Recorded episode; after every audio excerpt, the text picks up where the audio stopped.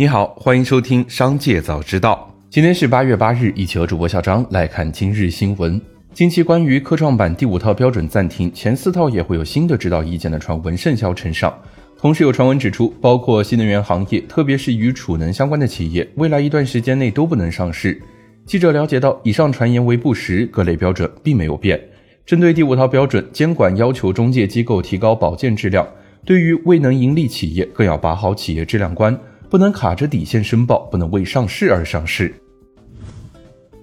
近日有消息称，已经有部分券商正在内测 T 加零单次回转交易。消息还表示，A 股的 T 加零大概率会先采用日本的方式，即仅允许每只股票日内回转交易一次。针对该消息，多家头部券商以及中泰证券、财通证券、兴业证券等中型券商均表示从未听说过。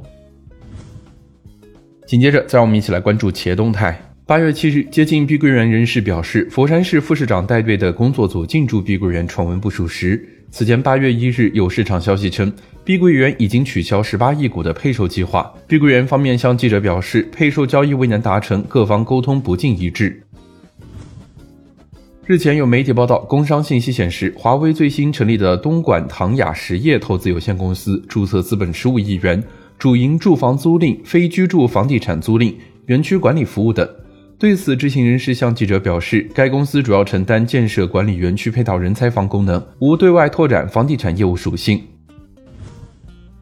近期，茶百道股民沪上阿姨、霸王茶姬、蜜雪冰城以及新时切相继传出正在准备港股或美股 IPO，几家新茶饮公司均回应称不予置评或尚不便回应。仅有霸王茶姬称目前没有任何明确的 IPO 计划。八月七日，红海集团通过旗下的工业妇联位于越南的生产基地，向苹果公司独家供应人工智能服务器。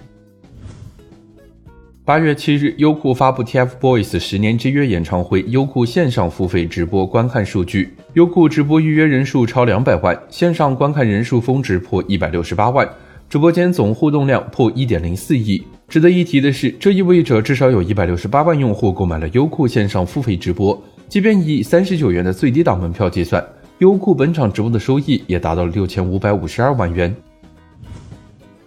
针对股价大跌和网传涉及违规支出公关费用等相关消息，记者以投资者身份致电丽珠集团获悉，公司认为八月七日的大跌属于近期医疗行业反腐风暴逐渐加强，投资者情绪变化所致。对于网传的涉及违规支出公关费用的留言，公司已经有关注到其内容疑似审计内容，对于相关内容正在核实调查，若有必要会及时对外公告。公司目前没有收到相关部门配合调查的通知，且销售费用占比是行业的正常水平。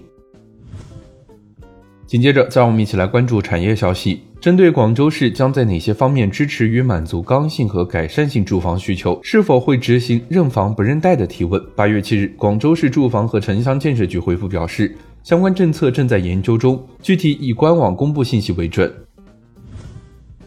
据报道，杭州滨江区民政局推出多代同楼陪伴型养老项目，相关养老机构正在招募第三批陪伴者。记者从该局获悉，为了吸引陪伴者，特别是刚参加工作的青年人入住，每月陪伴老人不少于十小时，养老机构就提供免费的公寓标间。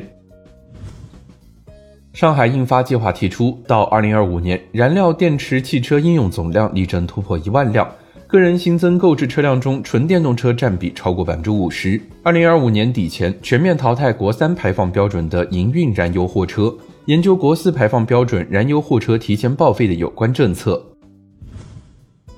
紧接着，再让我们一起来关注国际消息。有日本政府消息人士透露，日本政府预计最早在八月下旬开始将福岛第一核电站经过处理的核污染水排放入海。据报道称，消息人士透露，日本首相岸田文雄将于下周赴美与美国总统拜登和韩国总统尹锡悦会见，并向他们解释有关核污染水的安全性问题。随后不久，日本政府将有可能排放核污染水。以上就是今天商界早知道的全部内容，感谢收听，明日再会。